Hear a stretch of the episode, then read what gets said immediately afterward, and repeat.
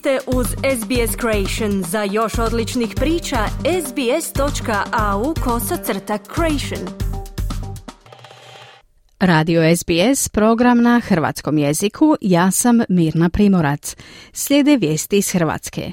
U srijedu u Rijeci započeo proces prekida proizvodnje u jedinoj hrvatskoj rafineriji nafte, koja će zbog remonta biti zatvorena šest mjeseci oporba složna da treba mijenjati izborne jedinice, ali nisu složni oko toga kako ih mijenjati.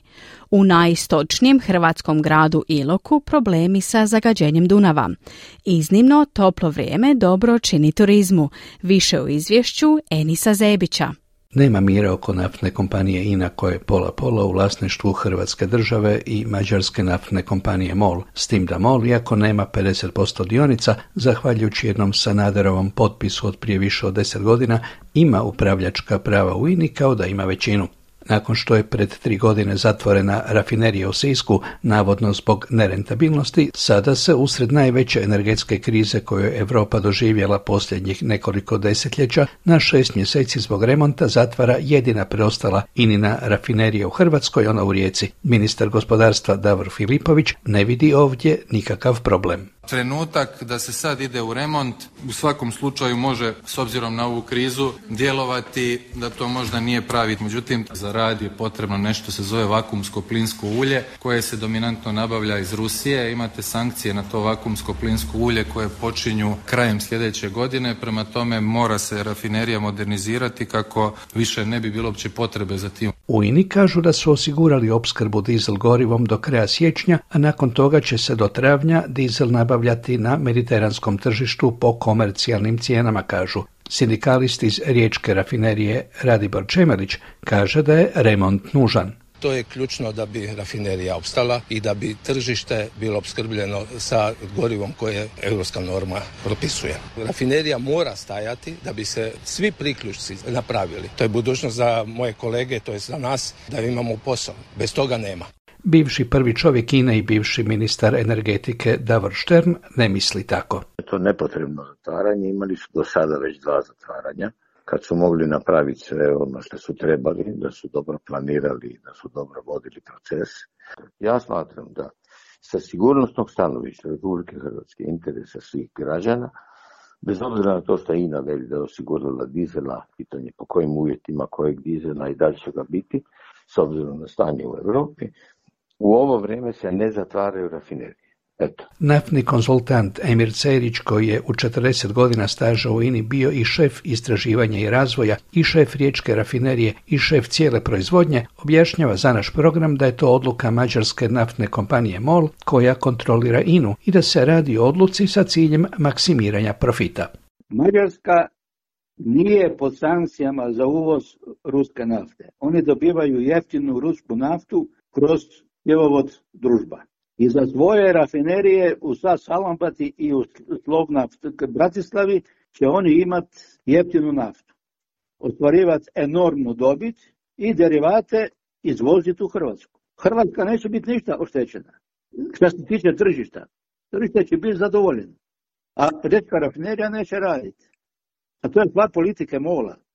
Neki su već izračunali da će riječka rafinerija na taj način u šest mjeseci stanke izgubiti oko pola milijarde američkih dolara. Zbog nejednakog broja glasača u deset izbornih jedinica u Hrvatskoj, težina jednog mjesta u Saboru i do 25% odstupa od jedne do druge izborne jedinice, što je protivno Ustavu. O tome već deset godina tupi opozicija, ali sada je i Vrhovni sud rekao da to treba promijeniti, jer bi sljedeći parlamentarni izbori, kaže sud, mogli zbog toga biti neustavni. Opozicija će zajednički forsirati da se tu temu čim prije stavi na dnevni red. Međutim, ne slažu se oko toga kakve bi izmjene trebale biti da se osigura što veća jednakost glasova hrvatskih građana. Recimo, Most se zalaže za jednu izbornu jedinicu umjesto deset, koliko ih sada imamo. Nino Raspudić. Nama se čini da je najpošteniji model taj da cijela Hrvatska bude jedna izborna jedinica, da bi ona pružila najbolji preslik političke volje građana. Primjerice u ovom slučaju kad bi svaka županija bila jedna izborna jedinica, Slavonija bi mogla izgubiti čak do pet zastupnika. Predsjednik oporbene socijaldemokratske partije Peđa Grbin upozorio je da se, ako se ništa ne napravi, doista prijeteći nadvije mogućnost da se sljedeći izbori neće moći održati. Zašto vlada Republike Hrvatske ni u jednom trenutku, bilo premijer, bilo ministar uprave i pravosuđa, nisu spremni reći javno da problem postoji i da su ga spremni rješavati. Jer bez poštenih izbora, bez fer izbora ne može biti niti poštene, niti fer vlade. Zeleno-ljevi blok predlaže manje izbornih jedinica nego sada, ali na jednu. Sandra Benčić. Da Hrvatska ima neki 5 do 6 izbornih jedinica, da se u njih klasteriraju županije i da s obzirom na broj stanovnika biraju proporcionalni broj zastupnika.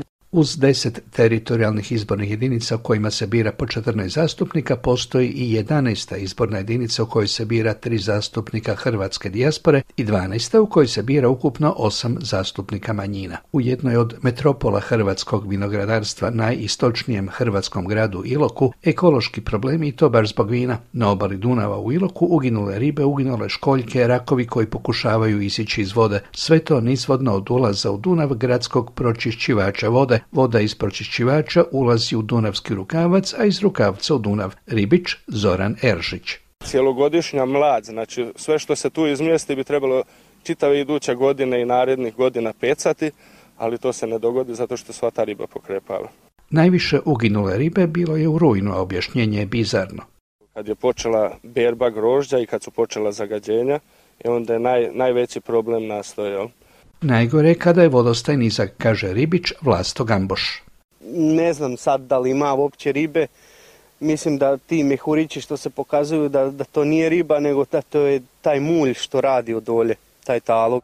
Hrvatske vode koje su i proizvele i postavile ovaj pročišćivač kažu također da je voda zagađena i državna inspekcija izišla je na poziv građana na teren, utvrdila zagađenje Dunava i prekršajno prijavila direktora komunalne tvrtke u Iloku. On ne želi pred novinare, a gradonačelnica Iloka Marina Budimir razmišlja dva koraka unaprijed, ali da li na pravi način. Moj prijedlog je bio da se taj bend na jednom mjestu e, malo otvori kako bi voda iz glavnog toka Dunava mogla ulaziti u taj mali bazen. Dugoročno rješenje bi bio jedan predpročistač gdje bi se znači u fazama e, onečišćena voda slala u, u proces pročišćenja i onda se pušta u Dunav. Za kraj jedna mnogo pozitivnija priča. Klimatske promjene imaju niz loših efekata, ali za dalmatinski turizam jednu dobru. U srijedu je sunčani Split bio prepun turista sa svih strana svijeta, a domaći su se na bačvicama i kupali. Lipo, vruće, toplo, kad je ljeto.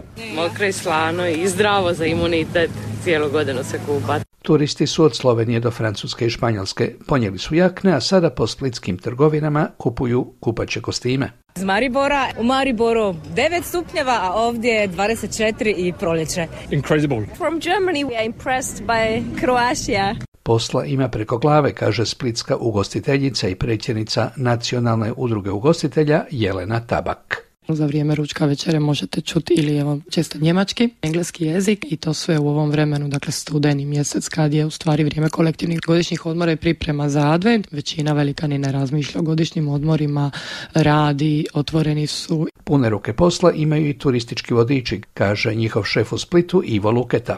Jako puno ima autobusnih tura, pogotovo iz Njemačke. Neke grupe ostaju u Splitu na jedan, dva dana, neke idu dalje, Uglavnom to su ture po cijeloj Hrvatskoj. Imamo i Amerikance koji također u doba godine dolaze u većim brojevima. Predsezona, podsezona, svakako to su gosti starije dobi. Pred kraj pobiće u tečaj nekoliko najzanimljivijih valuta po kupovnom tečaju Hrvatske narodne banke. Za 100 eura mogli biste dobiti 751 kunu, za 100 švicarskih franaka 760 kuna, za 100 američkih dolara 758 kuna i za 100 australskih dolara 487 kuna. Tu nam se ipak sprema podsjetnik da smo u studenom i u Europi. Najavljuje se pad temperature i obilne kiše. Kako će osjetnije zahladiti, neki će hoteli koji inače rade preko zime zatvoriti jer neće imati novaca za grijanje. Toliko za današnje jutro. Čujemo se za sedam dana. Do tada pozdrav, a sada natrag u studija.